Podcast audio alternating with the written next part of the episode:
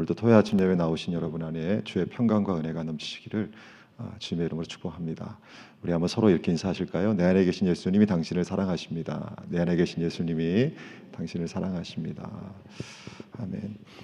예, 오늘 본문은 이렇게 시작합니다. 우리 30절 말씀 다시 같이 읽겠습니다.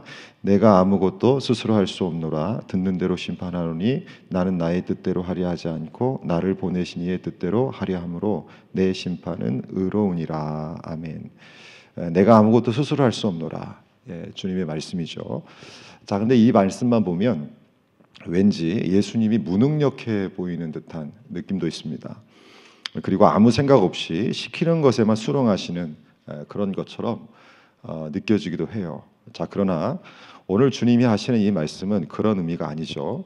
이 예수 그리스도의 말씀 안에는 아, 예수님과 하나님과의 관계가 예, 드러나 있는 예, 그런 의미가 담겨 있죠. 어, 특별히 우리가 어제 살펴본 요한복음 5장 19절로 23절 말씀을 보시면 어, 예수님이 왜 이 말씀을 하셨는지에 대한 이해를 하게 됩니다. 어, 우리가 어제 살펴본 요한복음 5장 19절로부터 23절까지 같이 다시 한번 우리 읽어 보십시다. 그러므로 예수께서 그들에게 이르시되 내가 진실로 진실로 너에게 이르노니 아들이 아버지께서 하시는 일을 보지 않고는 아무것도 스스로 할 수 없나니 아버지께서 행하시는 그것을 아들도 그와 같이 행하느니라. 아버지께서 아들을 사랑하사 자기가 행하시는 것을 다 아들에게 보이시고 또 그보다 더 큰 일을 보이사 너희로 놀랍게 여기게 하시리라 아버지께서 죽은 자들을 일으켜 살리심 같이 아들도 자기가 원하는 자들을 살리느니라 아버지께서 아무도 심판하지 아니하시고 심판을 다 아들에게 맡기셨으니 이는 모든 사람으로 아버지를 공경하는 것 같이 아들을 공경하게 하려 하심이라 아들을 공경하지 아니하는 자는 그를 보내신 아버지도 공경하지 아니하느니라 아멘.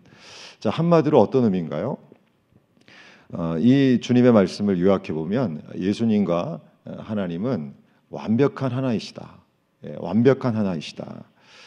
어, 사랑 안에서 하나이시고 하시는 일 안에서 하나이시고 목적 안에서 하나이시고 심판하시는 일 안에서도 하나이시다. 자 이것을 어, 주님께서 어, 친히 말씀해 주고 있습니다. 그래서 오늘 본문에서 내가 아무것도 스스로 할 수 없다. 나의 뜻대로 하자 하려 하지 않고 나를 보내신 이의 뜻대로 하려 한다 라고 말씀해 주고 있습니다. 자 그런 의미에서 오늘 이 아침에 어, 예수님과 우리 성부 하나님과 어떤 관계에 있는지를 어, 우리가 정확하게 알아야 합니다. 어, 그리고 예수를 믿는 자가 예, 어떤 영광 속에 오늘을 사는지도 더불어서 여러분 마음에 새겨야 합니다. 여러분 우리가 예수를 믿으면 성부 하나님과 동일하신 예수 그리스도이시기 때문에 여러분 성부 하나님의 영광을 입게 되어진다는 거죠. 예, 하늘을 보좌로 삼으신 하나님의 은혜, 하나님의 자녀, 하나님의 나라의 영광, 하나님 나라의 백성으로 살게 되어지는 어, 놀라운 역사가 어, 있게 되어지는 것이죠. 바로 이것이 어, 복음 안에 담겨 있는 세상이 빼앗을 수 없는 놀라운 주님의 은혜입니다. 자 그런 점에서 우리 성부 하나님과 동등 되신 예수 그리스도 우리가 그분을 믿을 때 우리 하나님께 나아갈 수 있잖아요. 우리 예수님 잘 믿고 의지하는 우리 모두가 되어지기를 바랍니다. 자 그런데 예수님이 이제 활동할 당시에 어, 예수님을 대적하는 유대인들은 어, 예, 이걸 믿지 않았죠. 어떠했습니까? 예수님이 하나님과 하나라고 말씀하셨을 때, 또 하나님을 아버지로 불렀을 때, 예, 오히려 어, 거센 거부감을 드러냅니다. 예, 신성 모독이라고 예, 강하게 공격합니다. 예수님께 도전하죠. 어, 심지어는 예수님을 강하게 배척했죠. 사실 생각해 보면 어, 여러분 이거보다 안타까운 모습, 모습이 없죠. 친히 예수님이 예, 오셨잖아요. 그리고 본인이 누구인지를 정확하게 설명하고 어, 그리고 믿기를 원하는 마음으로 어, 예수님이 계속 말씀하셨지만 아, 유대인들은 어, 예수님을 믿지 않고 오히려 거부합니다. 자, 그런데 놀랍게도 예수님은 어, 이들을 포기하지 않으셨어요. 예, 포기하지 않고 오늘 본문을 읽어보면 유대인들이 즐겨 쓰는 또 하나의 방법을 가지고 이들을 설득합니다. 어, 특별히 유대인들이 예, 즐겨 쓰는 예, 방법은요 예, 증인을 세우는 거예요. 그러니까 어떤 일을 어, 특별히 어, 증명할 때, 설명할 때 에, 증언할 수 있는 증인을 세워서 어, 그렇게 하는데 오늘 예수님께서 그 방법, 유대인들이 즐겨 쓰는 이 방법을 들어서 예수 그리스도를 어, 부인하고 거부하는 자들을 향해서 예, 설득을 하기 시작하신다는 거예요. 자, 우리 31절 어, 같이 읽어보십시다. 내가 만일 나를 위하여 증언하면 내 증언은 참되지 아니하되. 예, 그래서 이제 증인을 들어서 어, 증인을 들어서 예, 설명을 하십니다. 자, 그런데 오늘 본문에 보면 예수님이 음, 예, 소개하시는 첫 번째 증인이 나오는데요. 자, 33절 우리 같이 읽어볼까요? 너희가 요한에게 사람을 보내어 요한이 진리에 대하여 증언하였느니라. 자, 증언자 세례 요한을 제일 먼저 어, 소개를 하죠. 어, 여러분 세례 요한은 어, 보통 어, 사람은 아니었죠. 대단한 인물이었습니다. 당시 사람들에게 어, 존경을 받고 영향력을 미친 영적 지도자였죠. 말라기 선지자 이후에 약 400년 동안 하나님의 묵시가 없던 그런 상황 속에서 어, 사람들 안에 영적 기갈이 있었고 침체된 어떤 그런 모습이 있었을 때 400년의 침묵을 깨고 하나님의 말씀을 선포했던 선지자가 바로 어, 세례 요한입니다. 자, 근데 이 세례 요한이 어, 지금 예수님을 증언했다고 어, 우리 주님께서 설명하고 계셔요. 우리가 33절 읽었는데 마지막 부분에 보면 자 이렇게 예, 주님이 말씀하셨죠. 요한이 진리에 대하여 증언하였느니라. 어, 여러분 이때 진리는요 바로 예수님을 가리키죠. 즉 예수님을 어, 요한이 증언했다는 거예요. 우리가 요한복 1장에서 어, 사도 어, 사도가 아니죠 세례 요한의 이 증언을 어, 우리가 어, 본 적이 있는데요. 세례 요한이 그때 이렇게 증언했죠. 나는 물로 세례를 베풀거니와 너희 가운데 알지 못하는 한 사람이 있었으니 곧 내 뒤에 오시는 그이라. 보라 세상 죄를 지고 가는 하나님의 어린 양이로다. 어, 성령이 내려서 머무는 것을 보거든 그가 곧 성령으로 세례를 베푸는 어, 베푸시는 이인 줄 알라. 그가 하나님의 아들이시다. 자 이런 증언을 어, 세례 요한이 했다는 거예요. 그래서 예수님이 세례 요한이 진리를 증언한 증인이다 어, 이런 선언을 하게 하신 것이죠. 자 이런 세례 요한의 증언을 듣고 예, 수많은 사람들이 예, 그를 따랐죠. 아, 그래서 오늘 보면 35절에서 주님은 세례 요한을 또 설명하실 때 아, 이렇게 말씀하셨어요. 요한은 켜서 비추이는 등불이라. 요한은 켜서 비추이는 등불이 등불이라. 에, 마치 에, 이정표와 같은 에, 역할을 했다는 거예요. 즉 예수님을 소개하는 어, 그런 증인으로서의 에, 역할을 했다는 것입니다. 그래서 많은 사람들이 주님께 나오도록 에, 그렇게 에, 세례 요한이 에, 그 증언자의 에, 삶을 살았다는 거예요.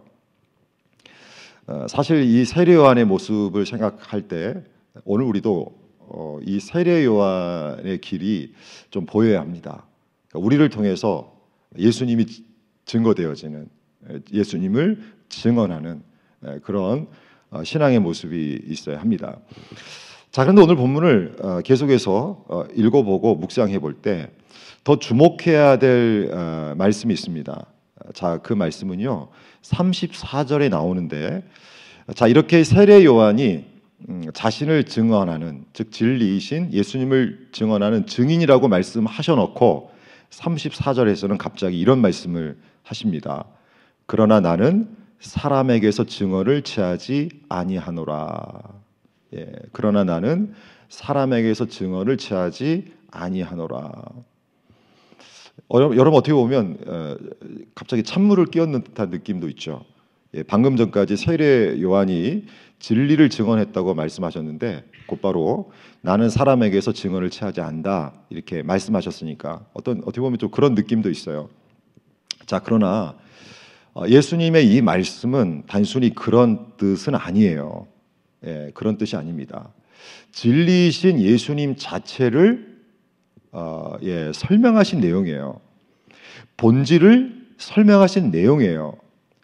한마디로 이 말씀을 어, 정리해 보면 이런 의미가 담겨 있습니다. 예수님은 사람의 증언을 초월하신 분이라는 거예요. 사람의 증언을 초월하신 분이라는 거예요. 즉 사람의 증언에 상관없이 예수님은 진리 그 자체이시라는 거예요. 사람들이 이렇게 이야기하고 저렇게 이야기해도 예수님은 사람의 증언에 관계없이 이미 진리라는 것입니다. 예, 구원자이시라는 거예요. 생명의 빛이, 빛이시라는 거예요. 여러분 이것은 마치 우리가 태양을 설명할 때, 어, 뭐 정확한 예는 아니지만 어, 좀 비슷한 연결고리는 있어요. 태양을 설명할 때 어, 우리가 여러 각도로 설명할 수 있죠. 태양은 빛이 강렬하다. 어, 세상을 환하게 밝힌다. 어, 태양이 있으니까 참 편리하다. 등등의 얘기를 합니다. 근데 아무리 우리가 그럴듯하게 설명을 해도 사실 태양은 태양이에요. 빛이에요. 설사 누군가가 태양에 대해서 안 좋게 이야기할 수 있죠. 비판을 할 수 있죠. 아, 저 태양 때문에 너무 더워. 아, 저 태양 때문에 어, 뭐 휴스턴은 여름이 힘들어.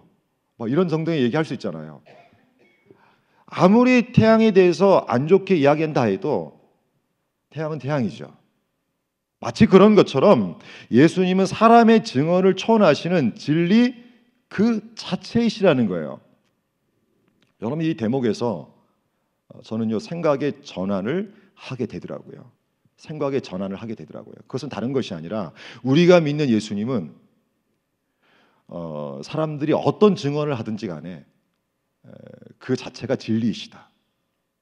그 자체가 생명의 빛이시다. 그 자체가 구원자이시다.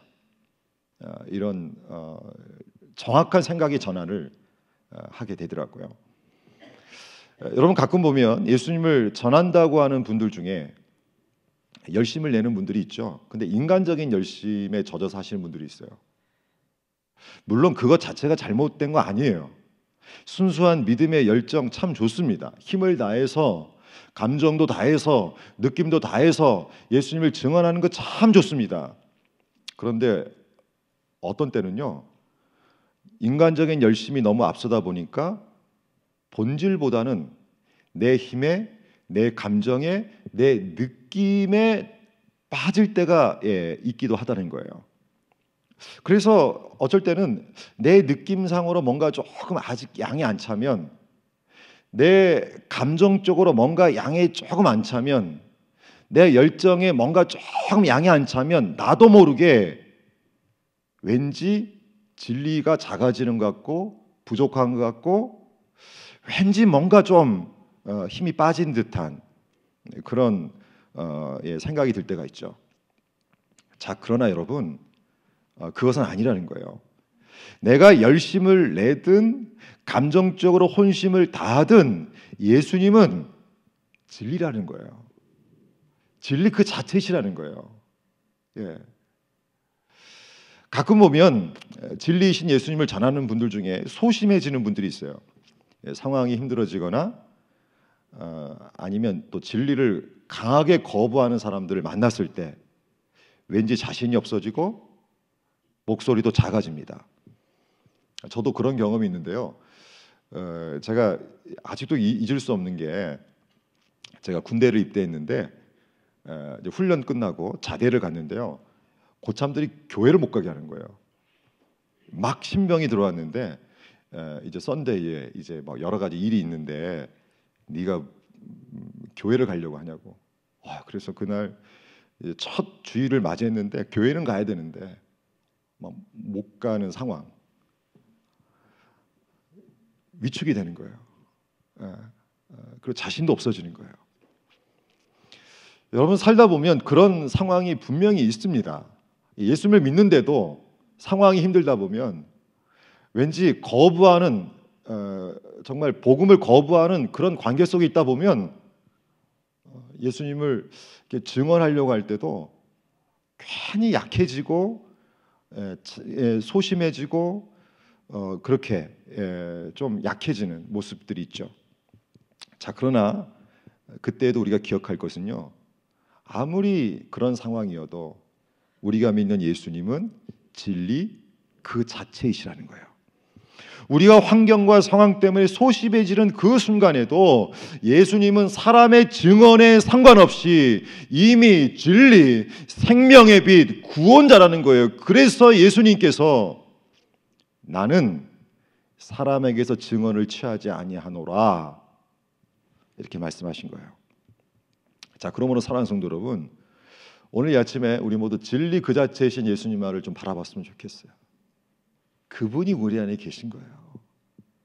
여러분, 이 사실을 우리가 믿고 인정한다면 어떤 상황 속에 있든지요, 우리는 어, 당당할 수 있고요.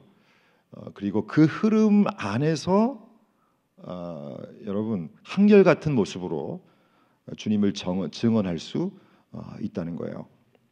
자, 이 사실을 분명하게 에, 다시 한번 간곡히 부탁드리는데 마음을 꼭 새기시고 예수님은 어, 내가 어떤 상황에 있든지 진리이시다. 에, 자, 이 사실을 꼭 기억하십시오. 자, 그러면 어, 한 가지 질문을 하게 되어지는데요. 예수님을 증언하는 증거는 더 이상 없는 것인가? 오늘 분명히 34절에서 나는 사람 명에서 증언을 취하지 아니하노라 이렇게 말씀하셨잖아요. 그러면 예수님을 증언하는 존재는 없는 것인가? 이런 생각을 하게 되어지는데 아, 그것은 아닙니다. 오늘 본문을 계속 보시면 32절에서 예수님은 또 한 분의 완벽한 증인을 제시하십니다. 소개하시죠. 32절 말씀 같이 읽어보십시다. 나를 위하여 증언하신 이가 따로 있으니 나를 위하여 증언하시는 그 증언이 참인 줄 아노라. 아멘. 나를 위하여 증언하시는 이가 따로 있대요. 여러분 이분이 누구일까요? 37절에서 어, 이렇게 소개하셨습니다. 같이 읽어보십시다. 또한 나를 보내신 아버지께서 친히 나를 위하여 증언하셨느니라. 너희는 아무 때에도 금성을 듣지 못하였고 그 형상을 보지 못하였으며 아멘. 나를 위하여 증언하신 이가 따로 있다고 말씀하셨고 그 나를 위하여 증언하신 이가 누구인지 설명해 주셨는데 바로 예, 누구라고 설명하셨죠? 나를 보내신 아버지 아, 성부 하나님. 여러분 가장 완벽하고 완전한 증인 예수님을 소개하신 예, 가장 완벽한 증인은 우리 하나님이시라는 거예요. 이거 당연하죠. 이거 당연한 것입니다. 자, 그런데 오늘 우리가 주목할 것은 예수님을 증언하시는 하나님 아버지의 증언의 내용이에요. 자, 이 내용이 중요한데요. 36절을 같이 읽어 보십시다. 36절 같이 읽어 보십시다. 내게는 요한의 증거보다 더 큰 증거가 있으니 아버지께서 내게 주사 이루게 하시는 역사 곧 내가 하는 그 역사가 아버지께서 나를 보내신 것을 나를 위하여 증언하신 것이요. 아멘. 여러분 이해가 되십니까? 어, 잘 이해가 안 되시는 것 같아요. 그래서 표준 세 번역으로 더 쉬운 번역으로 제가 읽어드려 볼게요. 어, 잘 어, 들어보셔요. 어, 아버지께서 나에게 완성하라고 주신 일들, 곧 내가 지금 하고 있는 바로 그 일들, 곧 내가 지금 하고 있는 바로 그 일들이 아버지께서 나를 보내셨다는 것을 증언하여 준다.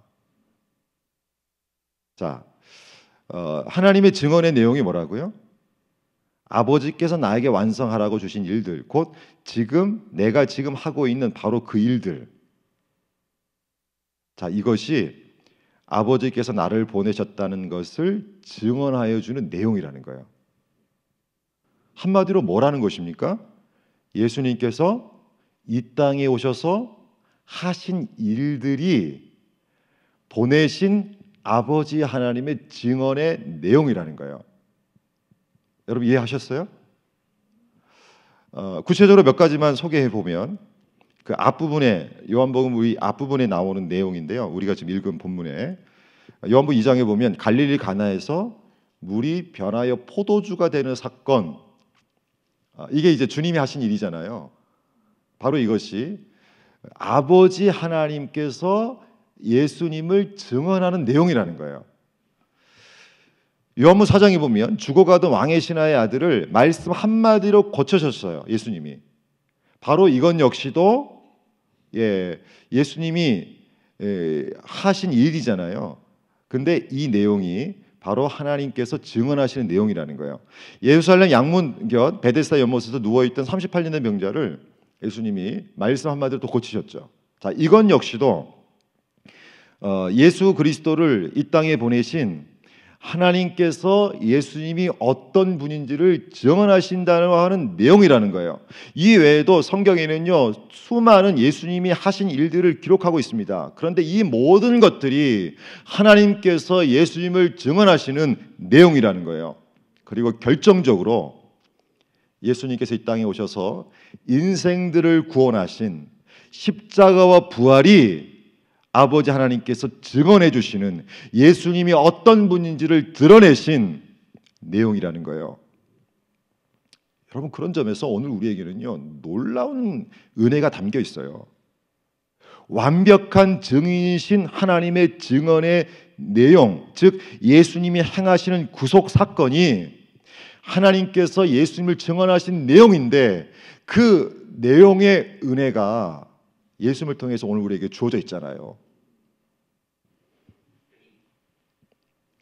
표정들을 볼 때 이 내용이 너무나 커가지고 아직도 긴가민가 하시는 분들이 몇 분 있는 것 같은데 마태복음 11장에 보면 세례 요한이 제자들을 보냅니다. 예수님께 제자를 보내서 되게 또 궁금했나 봐요. 당신이 메시아입니까? 이런 질문을 합니다. 아니면 우리가 메시아를 더 기다려야 됩니까? 여러분 그때 우리 주님이 이런 답을 하시죠. 예수께서 대답하여 이르시되 너희가 가서 듣고 보는 것을 요한에게 알리되 맹인이 보며 못 걷는 사람이 걸으며 나병 환자가 깨끗함을 받으며 못 듣는 자가 들으며 죽은 자가 살아나며 가난한 자에게 복음이 전파된다 하라. 아멘.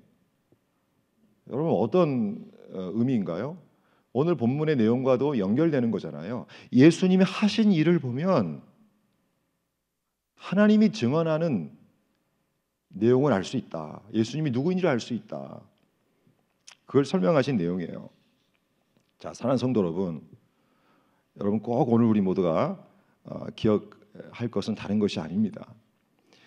예수 그리스도는 어떤 분이신가? 하나님이 증언하셨어요. 예수님이 하신 일들을 통해서 구원, 예, 회복, 치유, 자유함 이 모든 것들이 예, 우리가 믿는 예수님이 어떤 분인지를 알려주는 사건들이잖아요. 예, 구주시라는 것, 메시아시라는 것을 증언하는 분명한 그 흐름이라는 것이죠. 바로 그것이 그 은혜가 오늘 우리 안에 있으므로 어, 여러분 그래서 우리는 감사할 수밖에 없고요. 소망 가운데 살아갈 수 있는 거예요. 우리 안에 그 증언이 있고 그렇잖아요. 예, 하나님이 예수님을 통해서 증거하신 내용이 예수를 믿는 오늘 우리 안에 있잖아요. 그 증언의 그 증거의 내용이 십자가 부활을 통해서 구원을 입었고 그리고 더불어서 어, 하나님께서 예수님을 통해서 이루고 계시는 사건들은 계속 지금도 믿는 자들을 통해서 드러나잖아요. 그러니까 가만히 있을 수가 없는 거예요. 범사에 감사할 수밖에 없고 믿음을 가지고 소망 가운데 오늘을 살아갈 수 있는 것이죠. 여러분 그래서 초대교회는 이 은혜를 알았기 때문에 성전에 있든지 집에 있든지 가만히 있을 수가 없었어요. 사도행전 5장 42절 말씀 보니까 그들이 날마다 성전에 있든지 집에 있든지 예수는 그리스도라고 가르치기를 전도하기를 그치지 아니하니라. 아멘. 여러분 이것은 당연한 것이죠. 자, 그러므로 오늘 토요일 아침 예배 나오신 저와 여러분들은요. 하나님이 증언하신 그 증거가 오늘 우리 안에 있잖아요. 그렇기 때문에 예수님이 누구인지를 알고 가르치고 전파하는 일에 예, 매진해야 합니다. 예. 자, 그런데 오늘 본문에 보면 오늘 본문에서 또 한 가지 예수님을 증언하는 또 하나의 네, 증인을 소개합니다. 자, 우리 39절 같이 읽어 보십시다. 너희가 성경에서 영생을 얻는 줄 생각하고 성경을 연구하거니와 이 성경이 곧 내게 대하여 증언하는 것이니라. 아멘. 자, 밑줄 그십시오. 이 성경이 곧 내게 대하여 증언하는 것이니라. 아멘. 여러분 이때 성경은요 모세 오경을 가리킵니다. 자 그러나 지금은 성경 그러면 신구약 전체를 다 가리키죠. 자, 그런데 성경이 누구를 보여주는가? 예수님을 보여준다는 거예요.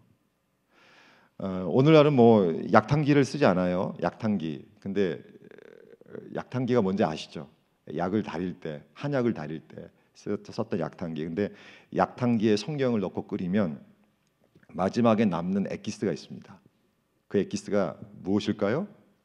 예수님. 예, 그렇다고 직접 성경을 거기다 넣고 끓이시면 안 됩니다. 예. 여러분 그렇다고 이 성경 안에 시대적인 배경과 문화가 없는 것이 아닙니다. 제가 수요 찬양 예배 때도 말씀드렸지만 출애굽기를 읽어보면 출애굽 광야 시절의 배경이 나오잖아요. 여호수아서를 읽어보면 가나안 정복 시대의 배경 시대를 알 수 있잖아요. 사사기를 읽어보면 약 340년 기간의 사사 시대의 문화와 배경을 또 보게 되잖아요. 사무엘 상하 열왕기 상하를 읽어보면 왕들이 통치했던 시대의 적 흐름과 배경을 보게 되잖아요. 여러분 성경 안에는요 역사 속에 드러나고 있는 어떤 시대적인 배경들이 담겨 있습니다. 또 성경은 읽는 대상에 따라 조금씩 다르게 기술되었죠. 어, 같은 복음서여도 마태복음은 유대인들을 대상으로, 마가복음은 로마인들을 대상으로, 누가복음은 이방 사람들 대상으로, 요한복음은 유대인이나 이방 사람들을 다 대상으로 어, 이렇게 쓰여진 책이잖아요.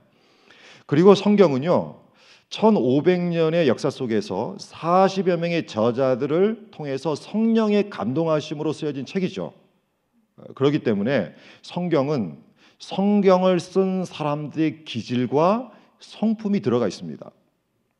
여러분 만약 사도행전을 베드로가 썼다면 여러분 베드로의 성격은 어떤 성격으로 알고 있죠 우리가? 되게 급한 성격이잖아요. 아마도 베드, 로가 사도행전 즉 신약 성경의 역사서인 사도행전 썼다면 되게 짧게 썼을지도 몰라요. 아주 간략하게 썼을지도 몰라요. 그런데 사도행전은 누가복음을 기록한 의사이면서 당시 역사가로 알려진 꼼꼼한 성격의 누가가 썼기 때문에 구체적인 초대교회의 역사적 흐름을 예, 알 수 있었던 거예요. 또 하나님은 바울의 에, 특징도 이용하셨어요. 여러분 바울은요 어, 대단한 사람이잖아요. 예, 급격한 회심을 경험한 이 사도 바울은 학문적으로도 탁월한 사람입니다. 어, 그래서 여러분 당시 도전해 오는 어, 어떤 이방의 가치관들을 대적하기 위해서 예수님을 만난 이 바울을 하나님이 들으셔서 복음을 변증적으로 잘 설명하게 하셨어요.